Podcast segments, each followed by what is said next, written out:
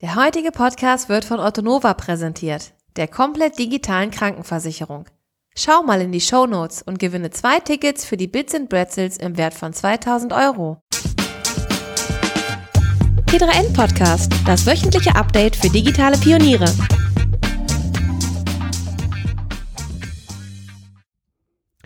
Hallo und herzlich willkommen zu einer neuen Folge des T drei N Podcasts. Mein Name ist Luca Caracciolo, ich bin Print-Chefredakteur bei T drei N.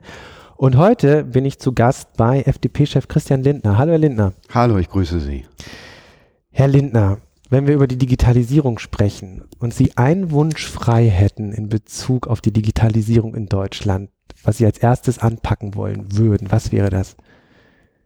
Ich würde als erstes die Mentalität verändern. Wir haben in Deutschland ähm, unverändert äh, viele Ängste, äh, viele äh, Bedenken, Skepsis.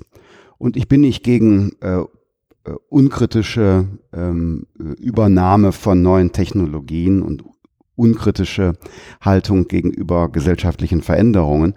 Aber ich glaube, dass die Digitalisierung eine echte Chance ist für neue Produktivität, für mehr äh, Selbstbestimmung, ähm, für äh, Komfort im Alltag und soziale Teilhabe. Und wir sollten uns nicht von Bedenken und Ängsten gefangen nehmen lassen, sondern sollten kritisch reflektieren, aber dann alles dafür tun, dass die Chancen bei uns genutzt werden, dass aus dem technologischen Fortschritt auch ein sozialer Fortschritt wird. Und wie glauben Sie, kann man diese Kultur des auch mal Scheiterns und das nicht als negativ betrachten und auch des Risikoeingehens, wie kann man das fördern?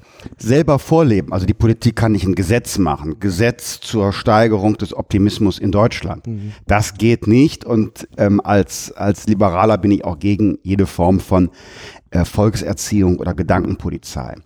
Ähm, aber die Politik kann vorangehen, indem sie sich selbst auch, auch, für Experimente öffnet. Wir wissen ja in vielen Bereichen gar nicht, wohin die Reise geht. Also muss man etwas tun, auch experimentell, im Wissen darum, vielleicht ist eine Korrektur nötig. Warum macht die Politik das nicht genauso? Sehr oft erlebe ich, dass Politiker nicht in der Lage sind, einen Fehler einzugestehen. Deshalb gibt es immer neue Gesetze und Behörden, weil man die nicht wirksamen Gesetze und Behörden nicht abschafft, sondern daneben neue baut. Und das würde ich gern verändern. Ganz konkret in Nordrhein-Westfalen experimentieren wir auf F D P-Initiative mit einem äh, Gründerstipendium. Tausend äh, gründungswillige Menschen erhalten für ein Jahr tausend Euro äh, im Monat, nicht für Büromaterial, sondern auch, um äh, keine Sorgen zu haben, wie der Kühlschrank gefüllt ist in der Vorbereitung äh, einer, einer Unternehmensgründung. Und das erhöht die Gründerdynamik oder eben nicht. Und wenn nicht, dann muss man solche Programme auch wieder einmotten und sagen, wir haben es probiert, wir denken uns was Neues aus. Sie haben auch äh, neulich vorgeschlagen, sogenannte digitale Sonderwirtschaftszonen einzurichten. Was steckt dahinter? Ich wünsche mir, dass wir ähm, hinsichtlich äh, der äh, Regulatorik von Geschäftsmodellen und des Bürokratismus für ähm, äh, Business insgesamt in Deutschland schlanker werden. Da gibt es große Vorbehalte.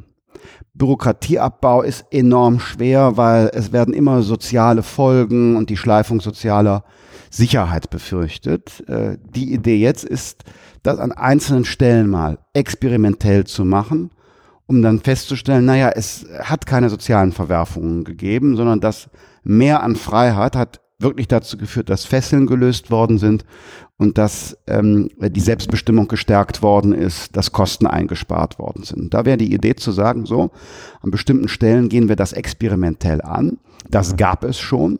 Ich bin nochmal in meinem Heimatbundesland Nordrhein-Westfalen, eben deshalb, weil wir dort im Unterschied zu Berlin regieren. Äh, wir machen jetzt Modellregionen, digitale Modellregionen, wo äh, in besonderer Weise die öffentliche Verwaltung sich für diese Fragen öffnet. Und es gab in der Vergangenheit schon mal eine eine äh, Modellregion Ostwestfalen-Lippe, wo auch viele äh, landesgesetzliche Standards einmal ausgesetzt worden sind. Und das war ein Lerneffekt dann über eine solche Region hinaus für die Zukunft. Das heißt, Gründer konnten schn- viel schneller gründen und ähm denken Sie an Dokumentationsverpflichtungen ähm, für die öffentliche Statistik. Äh, denken Sie an die Umsatzsteuervoranmeldung, ähm, die Gewerbeanmeldung, ähm, Fragen äh, des Arbeitszeitgesetzes und, und, und. Mhm. Äh, wir haben ja eine Vielzahl von äh, wirklichen bürokratischen Fesseln, die viel Zeit kosten, die auch Geld kosten. Und äh, gerade zu, zu Beginn ähm, eines, eines Unternehmens, äh, da wird doch die, die, die intellektuelle Kapazität für anderes benötigt, für Produktentwicklung, Kundengewinnung, vielleicht für die Suche nach Investoren. Äh, da muss man ja nicht, nicht äh, alles investieren in Administration. Wünscht man sich das nicht für ganz Deutschland? Ja, natürlich wünsche ich mir das für ganz Deutschland. Es ist nur eher, vielleicht eher durchsetzbar an einzelnen Stellen.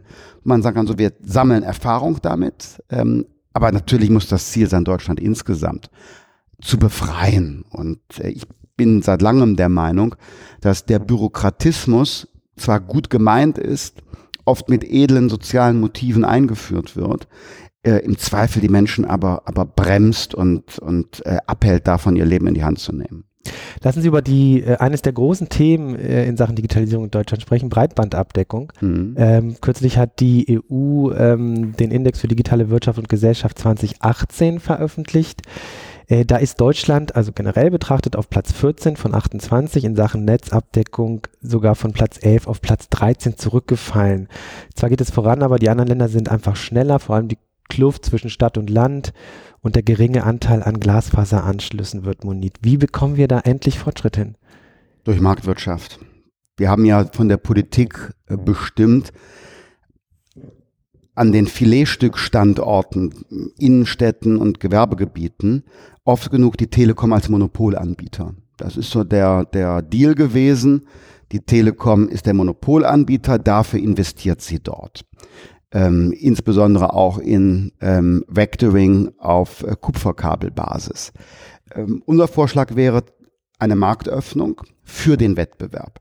Die Telekom sagt heute, ähm, es ist nicht möglich, schneller zu sein. Wir haben gar nicht genug Glasfaser, wir haben gar nicht genug Kapazitäten im Baubereich. Andere Anbieter stellen das in Frage. Wer hat recht? Ich weiß es nicht. Ähm, das soll der Markt entscheiden, durch Wettbewerb. Äh, An den, an den äh, Metropolstandorten wird das, das Ausbautempo erhöhen. Im ländlichen Raum haben wir ein Problem. Muss man ganz nüchtern sagen, da ist die Bevölkerungsdichte geringer, die Margen deshalb auch geringer. Da brauchen wir öffentliche Fördermittel, um den Ausbau anzuschieben.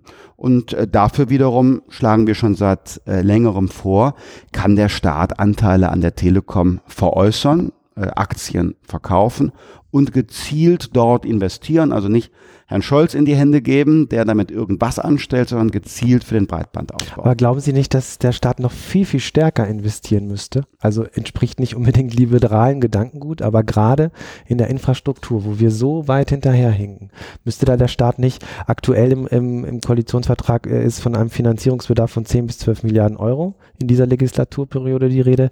Reicht das überhaupt? Experten gehen davon aus, dass wir bis zu achtzig Milliarden Absolut, bräuchten. absolut. Deshalb bin ich ja dafür, im ländlichen Raum öffentliche Mittel in Anspruch zu nehmen, der E U. Ähm, die öffentlichen Mittel würde ich durch diese Veräußerungsgewinne äh, eben auch ähm, äh, gerne stärken.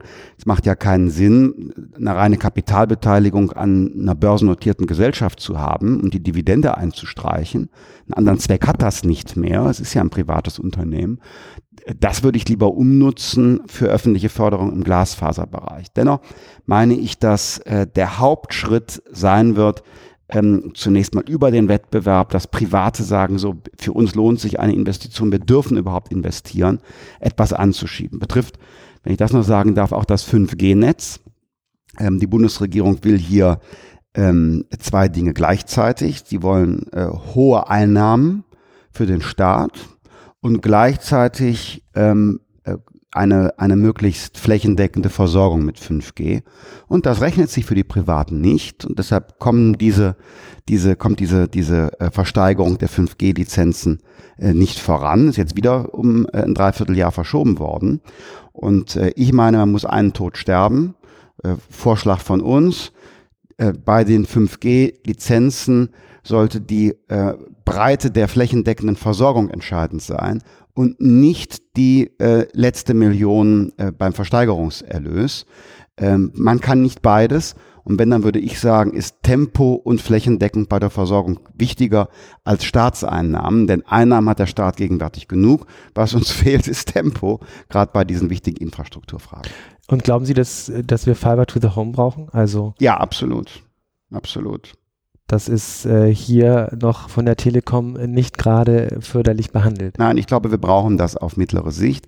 Nicht, um äh, besser, besser ähm, äh, Serien streamen zu können, aber ähm, äh, neue Geschäftsmodelle, auch die neue Form, wie Menschen arbeiten, eben auch von zu Hause viel stärker arbeiten wollen. Das ist ja gerade das Großartige an der Digitalisierung, dass du mehr Zeitsouveränität hast und dein Leben selbstbestimmter führen kannst, gerade bei kreativen, schöpferischen Tätigkeiten.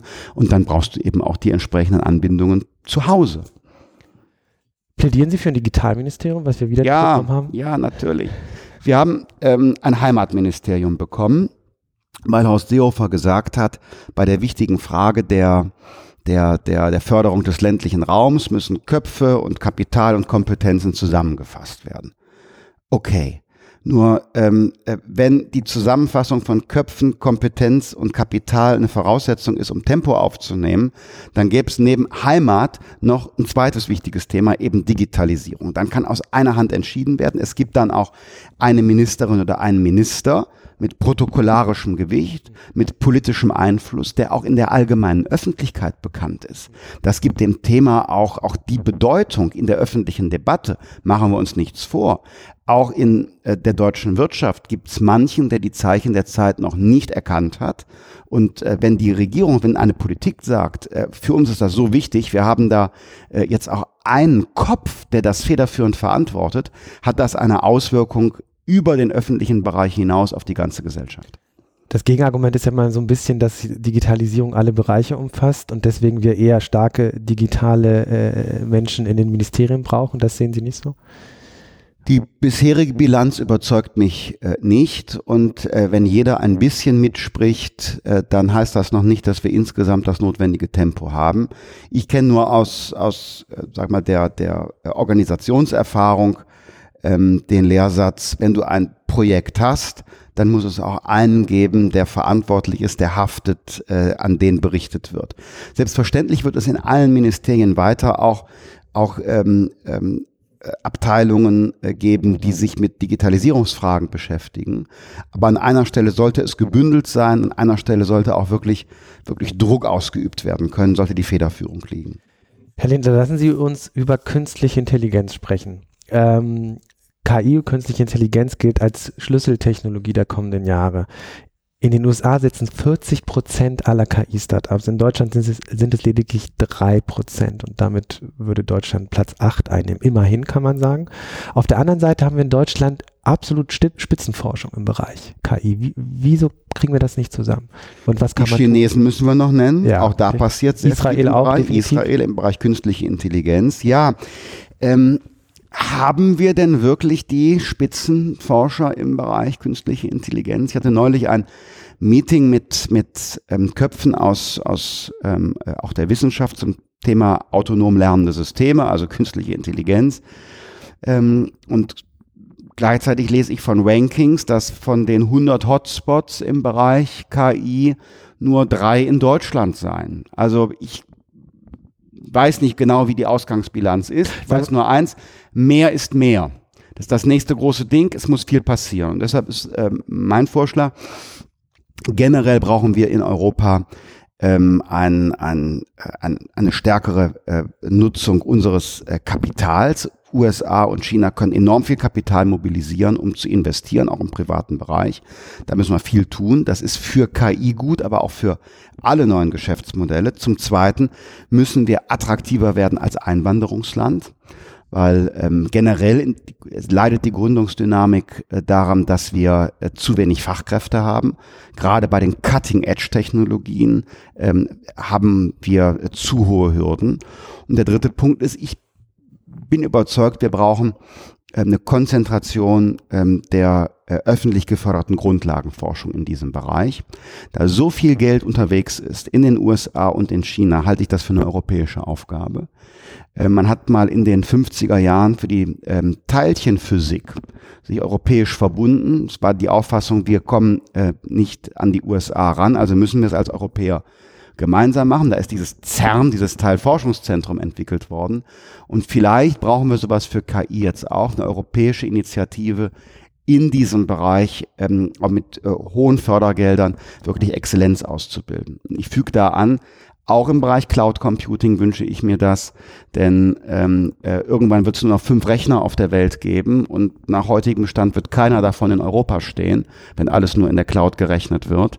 Äh, und auch da wünsche ich mir europäische Initiativen. In den U S A sieht man, dass die Forschung an künstlicher Intelligenz immer stärker privatisiert wird. Facebook, Google kaufen oder werben die, die berühmtesten Köpfe ab. Das europäische Modell wäre, wenn sie ein europäisches hm. CERN fördern, wäre sehr öffentlich geprägt. Hm. Halten Sie das gerade für K I jetzt für besonders wichtig oder wie ich halte das, das für, zurück ich halte das für ich halte das für einen Bereich der Grundlagenforschung ähm, und äh, es gibt Computer Science äh, im akademisch-wissenschaftlichen Bereich und natürlich gibt es dann die, die, den Brückenschlag in die Anwendungsorientierung und ich würde deshalb gerne zweigleisig fahren. Stärkung der privaten Investitionstätigkeit. Also wir haben Versicherungen und Versorgungswerke, die investieren ihr Geld in Immobilien oder in Staatsanleihen. Viel zu wenig in innovative Unternehmensgründungen. Und auf der anderen Seite aber eben auch öffentliche Forschungsförderung, ähm, äh, öffentliche Grundlagenforschung, ähm, die aber so gut ausgestattet ist, äh, dass man wirklich auch attraktiv ist für Top-Wissenschaftler. Jetzt werden an den Hochschulen in Deutschland doch Top-Wissenschaftler abgeworben, in die U S A äh, zu gehen. Und ähm, äh, irgendwann müssen wir mal schauen, dass wir auch wieder so attraktive Rahmenbedingungen haben, dass Leute bei uns bleiben oder zurückkommen.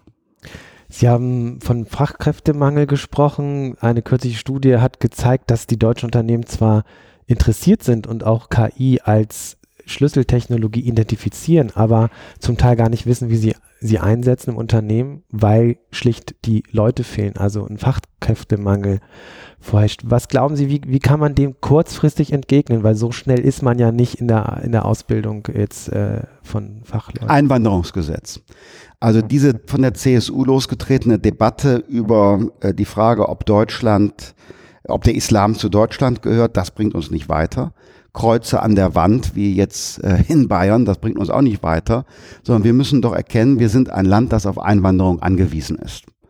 Und dafür müssen wir die Hürden reduzieren, dafür müssen wir uns auch öffnen, übrigens auch äh, uns aktiv bekennen zu Multireligiosität und Multikulturalität, sonst kommen nämlich keine Leute. Ein Land, das jetzt anfängt, wieder Kreuze an die Wand zu hängen, das ist nicht die beste Adresse für äh, Menschen aus unterschiedlichen Kulturkreisen oder für die Religion auch gar nicht so wichtig ist. Also es sind sehr viele auch wieder Mentalitätsfragen, die damit verbunden sind und ein klares Recht, äh, kanadisches Vorbild, das sauber sortiert, auf der einen Seite humanitäre Zuwanderung und auf der anderen Seite interessengeleitete Einladungen in unseren Arbeitsmarkt. Da müssen wir sehr viel schneller werden, sehr viel schneller attraktiv werden für die Top-Talente, denn wir haben ohnehin ja eine Sprachbarriere mit Deutsch. Und ähm, wenn wir dann auch noch, noch eine gesetzliche Hürde haben, dann gehen die Top-Köpfe woanders hin. Die gehen in der Tat dann in den angelsächsischen Raum.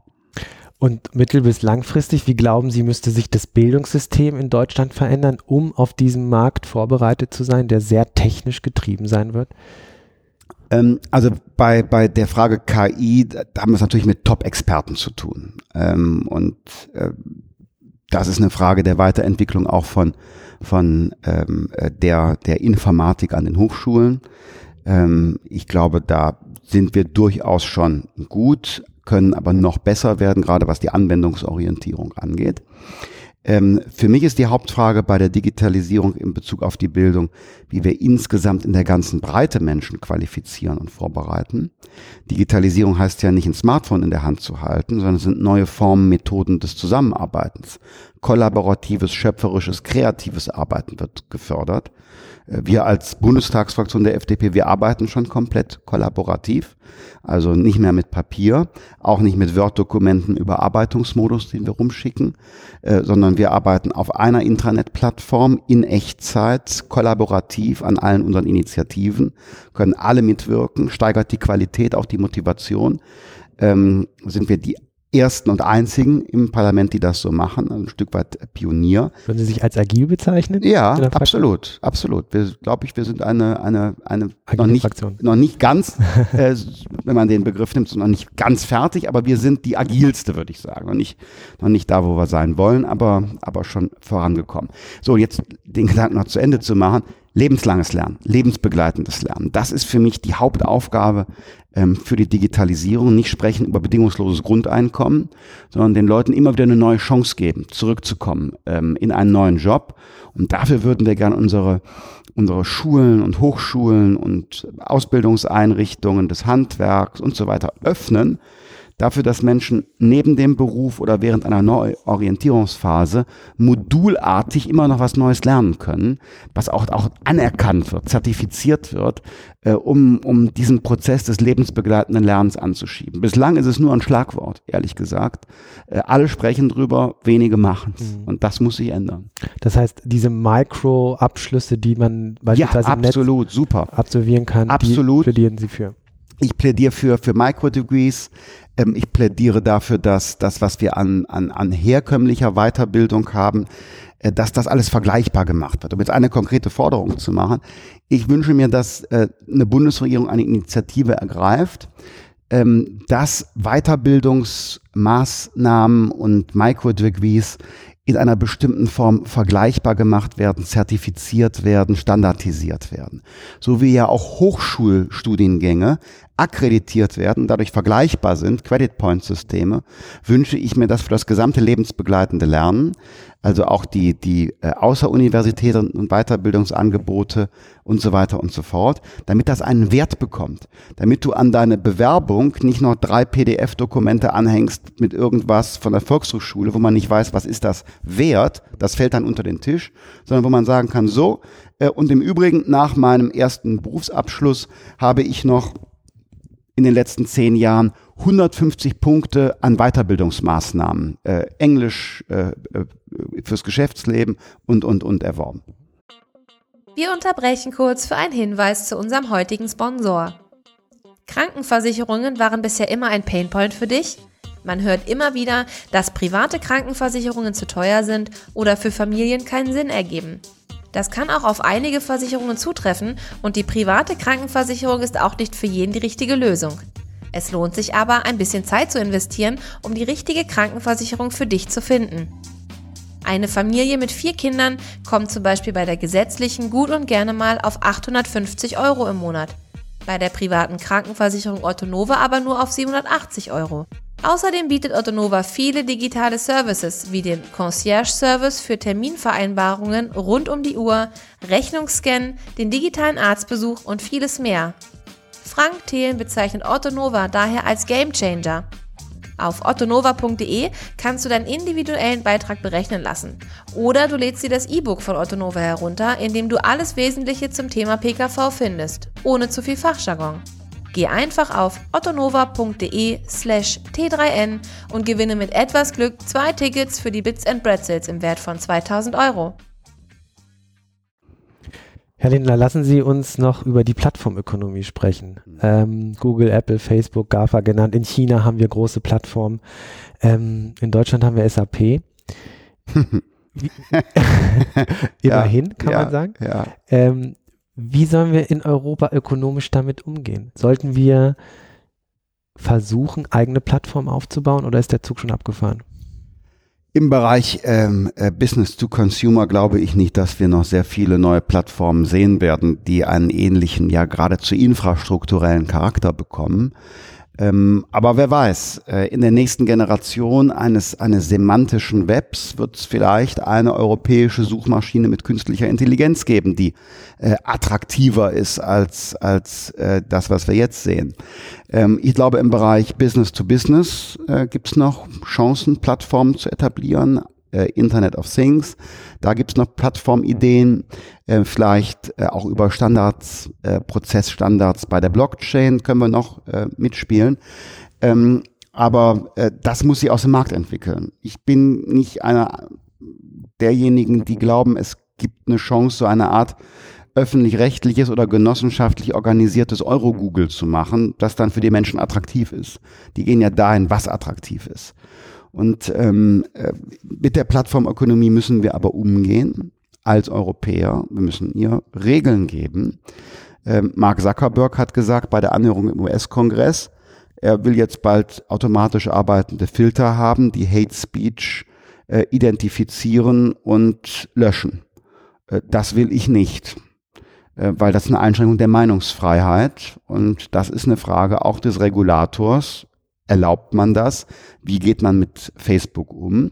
Es ist kein Medienunternehmen, es ist nicht nur eine reine Infrastruktur, es ist was Drittes, darüber muss nachgedacht werden. Ich denke an Amazon, die haben den Marketplace, die, die bieten eine Infrastruktur, gleichzeitig werden sie aber auch immer stärker Anbieter. Ähm, gibt's, ergeben sich daraus illegitime Wettbewerbsvorteile, äh, wo ein Einzelner so mächtig wird, dass er über andere herrscht. Das ist eine Frage des Wettbewerbs- und Kartellrechts, das scharf gestellt werden muss, auch für die Plattformökonomie. Sie haben schon wesentliche Punkte der Regulierung angesprochen. Wenn wir das Ganze mal datenschutzrechtlich uns ansehen, ist jetzt kürzlich die Datenschutzgrundverordnung live gegangen sozusagen. Mhm. Ähm, ist Europa da übers Ziel hinausgeschossen? Nicht Europa. Also die Datenschutzgrundverordnung in der Substanz als, als europäische ähm, äh, Initiative begrüße ich. Über Details kann man immer sprechen. Aber das große Problem, den großen Praxisärger, den haben wir mit der nationalen Umsetzung, insbesondere in Deutschland. Bizarr, was man da erlebt. dass dass Regeln, die sinnvoll sind für für große Unternehmen mit großen Datenbeständen, dass die die auch angewendet werden auf den kleinen Handwerksbetrieb oder vielleicht sogar die Ehrenamtlichen in einem Verein. Und wir fordern die Bundesregierung auf, ähm, erstens Auslegungsstandards zu machen, also wie sind die Formulierungen zu interpretieren in Deutschland. Das kann nicht alles der Rechtsprechung überlassen werden, da braucht es Rechtssicherheit auch durch Handreichungen der Bundesregierung. Zweitens die Öffnungsmöglichkeiten in der Datenschutzgrundverordnung, die es gibt, die sollten in Deutschland genutzt werden. Und drittens, ich bin dafür, dass wir die äh, Zivilprozessordnung so ändern, dass diese diese bedrohliche Abmahnwelle, die jetzt entstehen könnte, Geschäftsmodell Abmahnen, dass das ähm, ausgeschlossen wird. Ähm, es kann nicht sein, dass aus der Rechtsunsicherheit äh, einzelne Kapital schlagen wollen. Und aber da brauchen wir Initiativen dafür, damit die äh, Datenschutzgrundverordnung geländegängig wird. Ich mache mir da Sorgen um das Bild, das Europa abgibt. Bei Migration, Europa ist nicht handlungsfähig. Aber handlungsfähig ist Europa, den Diesel zu verbieten in Innenstädten, wo nebenan die Containerschiffe äh, Schweröl äh, verbrennen. Und bei der Datenschutzgrundverordnung, wo die Leute den Eindruck haben, ich werde bürokratisiert, aber bei den Großen, bei den Facebooks, Apples und so weiter passiert nichts. Ähm, was haben Sie denn selbst für ein Bild vom Datenschutz? Also Es, es gibt diese, also wenn man sich anschaut, wo der Datenschutz herkommt und man auf der anderen Seite aber sieht, dass eigentlich äh, Geschäftsmodelle im Digitalen ganz oft auf Daten basieren und so, so ein es. starrer Datenschutz so da auch vieles kaputt machen kann, müsste man nicht eher von Datensouveränität sprechen und schauen, wie man persönliche Daten so anonymisiert, dass man sie aber letztlich nutzen kann? Ja, das ist genau meine Meinung. Ja. Ähm, wir können die Vorteile von künstlicher Intelligenz nur nutzen, wenn sie angewendet wird auf Daten. Ähm, wenn man das Paradigma der Datensparsamkeit, also Datenschutz ist ja ein schillernder Begriff, und oft genug ist gemeint damit eben äh, Datensparsamkeit. Dinge werden gar nicht erst gespeichert oder dürfen gar nicht gespeichert werden. Wenn das das Paradigma ist, dann äh, schneiden wir uns selbst von dem wichtigsten Rohstoff ab. Also wir brauchen schon die Möglichkeit, Daten zu sammeln, zu verwerten, äh, gerne anonymisiert. Äh, ich bin dafür, dass wir äh, ein Open-Data-Konzept der öffentlichen Hand haben. Das heißt, äh, frei verfügbar Daten äh, zur Verfügung stellen, anonymisiert, die die öffentliche Hand erhebt. Vielleicht auch im Sinne des Benchmarkings, ähm, ähm, also äh, Open Data, dass wir die Silos überwinden, wo Daten zum Teil noch auf Papier gelagert sind. Ich denke an den Gesundheitsbereich. Immer wenn der technische Datenschutz gesichert ist und die Anonymisierung gewährleistet ist. Und dann ist genau der Punkt, den Sie angesprochen haben, die Datensouveränität. Das heißt also, etwas laienhaft gesagt, meine Daten gehören mir. Ich weiß, wer sie hat, was er damit macht. Und wenn es mir nicht mehr gefällt, kann ich es verbieten. Individuell. Das wäre ein neues Denken. Dateneigentum oder Datensouveränität statt Datensparsamkeit. Und das nochmal gesetzgeberisch richtig, richtig ähm, ähm, zu formulieren äh, und vorzudenken, auch zu konkretisieren, das ist eine Aufgabe sozusagen der Entwicklungsabteilung der äh, F D P-Bundestagsfraktion. Machen wir gerade. Okay. Äh, wenn wir kartellrechtlich auf die Plattform schauen, ähm, als damals Facebook WhatsApp übernommen hat, hieß es, WhatsApp macht keinen relevanten Umsatz, mhm. äh, die Fusion oder die Übernahme mhm. ist, ist kein Problem. Heute blicken wir da ganz anders drauf. Klar, weil wir schauen sehr viel stärker, äh, wie viele Profile, Nutzer, welche Reichweiten, welche Datentiefe ist damit äh, verbunden. Muss Facebook zerschlagen werden? Ähm, zumindest muss man es sich ähm, äh, offen halten, äh, ob man eigentumsrechtlich Unternehmen auch entflechtet, also zerschlägt. Ähm, ich bin nicht dafür, das jetzt zu fordern, weil zumindest ich jetzt keine Anzeichen habe, dass schon Marktmacht missbraucht wird. Ich habe auch nichts gegen natürliche Monopole, die aus dem Markt heraus entstehen, immer unter der Voraussetzung, dass sie auch wieder vergehen können, wenn ein anderer Spieler stärker besser ist. Also der Starke ist nicht automatisch stark. Das wäre für mich das Problem. Und ähm, natürlich muss man sich offen halten, Dinge zu trennen, dass man sagt, okay, was ihr auf der Wertschöpfungsebene ähm, Amazon als Plattform für Daten erhebt, dürft ihr nicht gleichzeitig nutzen, ein Glied weiter in der Wertschöpfungskette an Amazon als eigener Anbieter auf der Plattform. Das wäre eine Form der Regulierung. Fordere ich nicht, aber kann man sich offen halten. Man kann sagen, jemand, der, der Facebook und Instagram äh, besitzt, darf dazwischen keine Daten tauschen, muss möglicherweise auch eigentumsrechtlich im Markt getrennt sein, darf nicht als gemeinsamer Anbieter zum Beispiel von, von Werbung auftreten und so weiter und so fort. Das sind Möglichkeiten des Wettbewerbsrechts, die man sich offen halten muss für den Fall, dass nachweisbar ist, dass die soziale Marktwirtschaft diffamiert wird. Aber gerade Facebook ähm, bietet ja im Grunde genommen fast die komplette soziale Kommunikation im Web ab. Also geht das nicht noch sogar darüber hinaus, aus äh, was jetzt aktuell sozusagen wettbewerbs- und kartellrechtlich überhaupt möglich wäre? Wenn es so wäre, äh, dann muss man das Wettbewerbs- und Kartellrecht anpassen an die neue Zeit. Äh, dafür bin ich offen. Die äh, Wettbewerbshüter heute sagen, ähm, die Instrumente würden weitgehend ausreichen. Das ist eher eine Frage ähm, des Wissens, was passiert, des Tempos, ähm, auch der, der eigenen ähm, äh, intellektuellen Ressourcen in den Kartellbehörden. Ähm, sind ja nicht so gut ausgestattet personell. Ähm, da kann man sicherlich mehr tun. Aber wenn es äh, eine Debatte gibt, die enthüllt, dass wir neue Instrumente brauchen, ja. Also es hört sich ein bisschen merkwürdig an, wenn man als Liberaler von Zerschlagung und von Regeln und so weiter spricht. Aber gerade weil ich ein Liberaler bin, bin ich ja gegen zu viel Macht in den Händen von wenigen. Egal, ob das jetzt eine Bürokratie oder ein mächtiges Unternehmen ist. Äh, immer dann, wenn wenige so mächtig werden, dass sie über die Chancen der vielen herrschen, äh, muss man als Liberaler auf den Plan gerufen werden.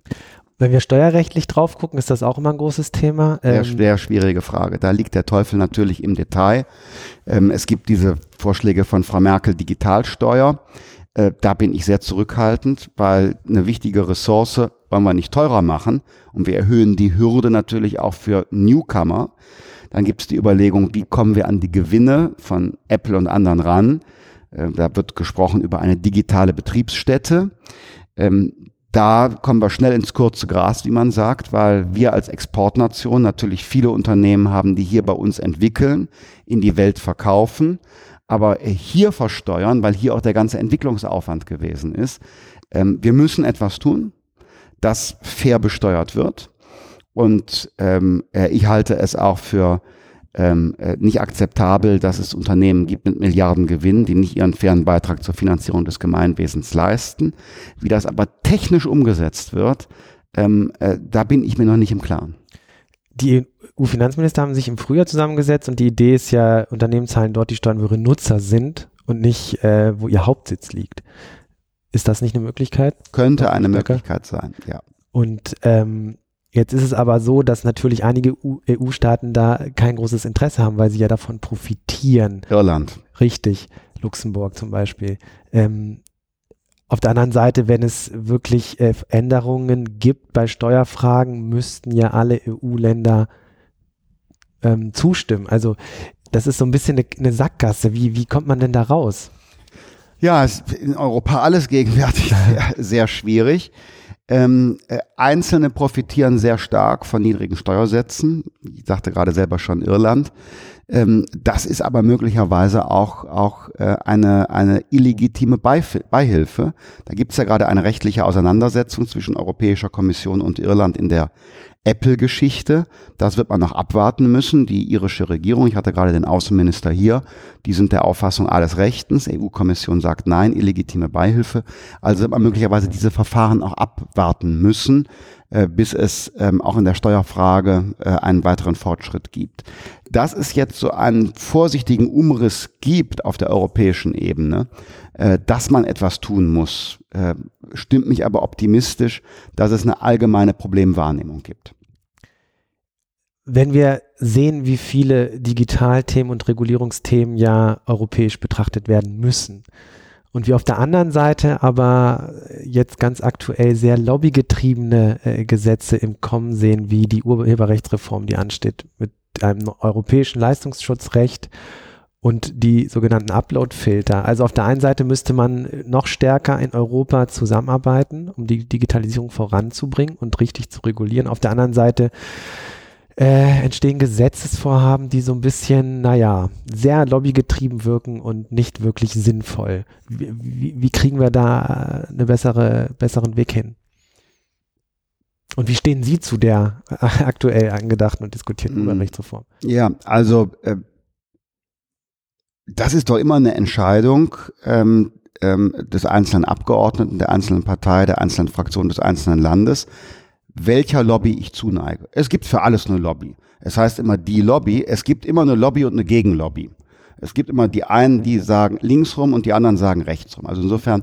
Wobei die Lobbys ja sehr stark sind, ob ja, dass solche Gesetze tatsächlich dann auch äh, zu anwenden. Das sagen sie jetzt so. Auf der anderen Seite könnte man sagen, Attac und Greenpeace sind viel mächtiger als äh, die herkömmliche Industrie. Man sucht sich immer die Lobby aus. Aber die haben ja nicht den Einfluss in den äh, Greenpeace und Attac haben Attac, jetzt, ja. ja, die haben jetzt vielleicht nicht Einfluss in dieser Frage Leistungsschutzrecht, aber dass wir äh, kein T T I P bekommen haben, wegen der Angst vor dem Chlorhühnchen und uns jetzt ärgern müssen über Herrn Trump und himmelfroh wären, wir hätten T T I P, das hängt sehr stark mit Attac zusammen und anderen Lobbyorganisationen. Also ich will damit nur zum Ausdruck bringen, Lobby ist Lobby, es gibt sie von links, von rechts, von oben, von unten und entscheidend ist, wie positionierst du dich selbst? Und um auf die konkrete Frage zurückzukommen, äh, die Liberalen in Europa haben diese äh, aktuellen Initiativen, Uploadfilter, anderes mehr kritisch gesehen. Zum Abschluss, wenn wir uns die Plattformökonomie anschauen, dann verschiebt sich ja auch die Wertschöpfung komplett. Also mit immer weniger Mitarbeitern können immer größere Gewinne gefahren werden. Wie gehen wir damit um als Gesellschaft? Wo führt uns das hin? Diese Unternehmen müssen äh, natürlich auch besteuert sein.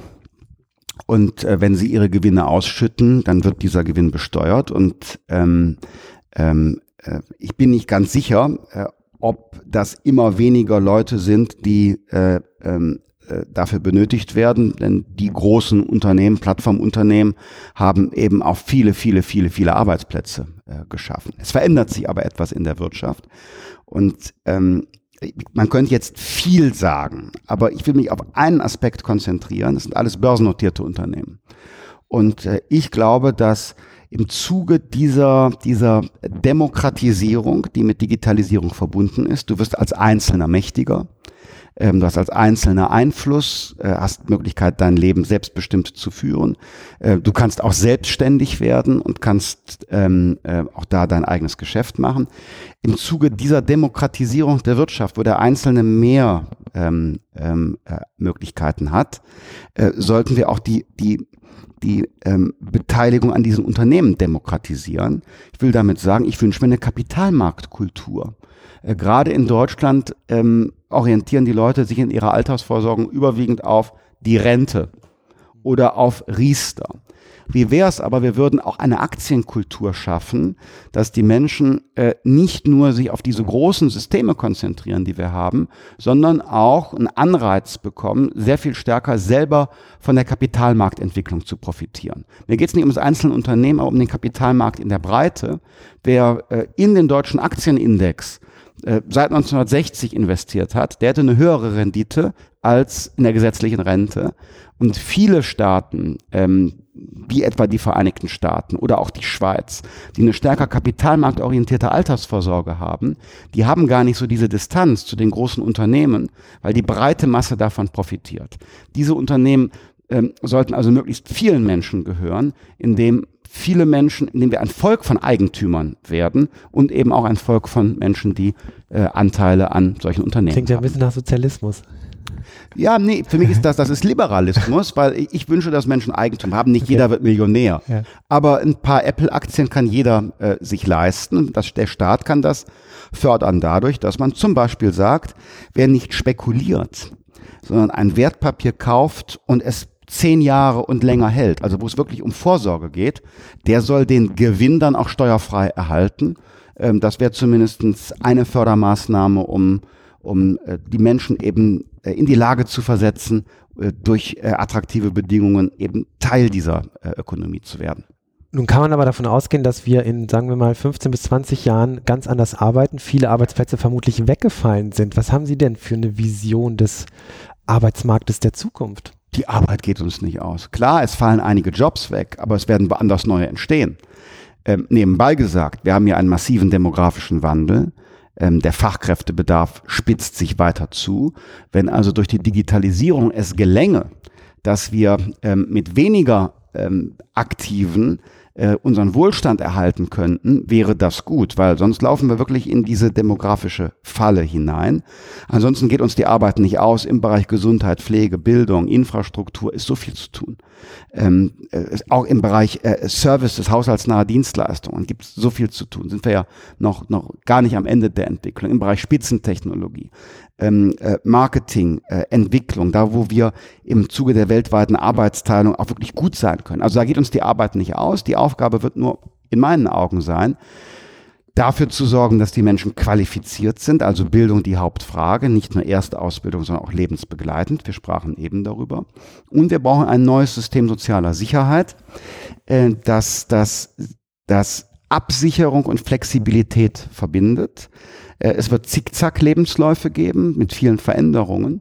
Und ich wünsche mir dann eine soziale Absicherung, die ganz unbürokratisch ist, wo man nicht das Gefühl hat, wenn ich jetzt mal zwei Monate als Solo-Selbstständiger von der Solidargemeinschaft, also von dem Staat, eine Unterstützung bekomme, dann fühle ich mich schlecht, sondern wo das ganz automatisch funktioniert, wie so ein sequenzielles Getriebe, ne? Oder ähm, äh, wie eine negative Einkommensteuer nennen wir das. Also in einem Monat zahlst du ans Finanzamt, im nächsten Monat überweist dir das Finanzamt etwas, weil es in diesem Monat gerade nicht so gut gelaufen ist. Das nennt man Flexicurity, also Security und ähm, Flexibilität zusammengenommen.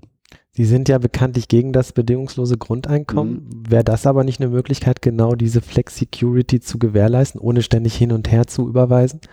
Ich finde, dass das bedingungslose Grundeinkommen äh, die Gefahr hat, eine Rente ab Geburt zu werden, weil es Anreize nimmt und ähm, weil nach meiner Auffassung ähm, ähm, äh, es äh, immer auch Fragen der Bedürftigkeit äh, geben muss und sollte. Außerdem ist die Frage ähm, der, der Treffsicherheit, weil das bedingungslose Grundeinkommen wird bekanntlich auch an den Einkommensmillionär ausgezahlt und insofern glaube ich nicht an dieses System.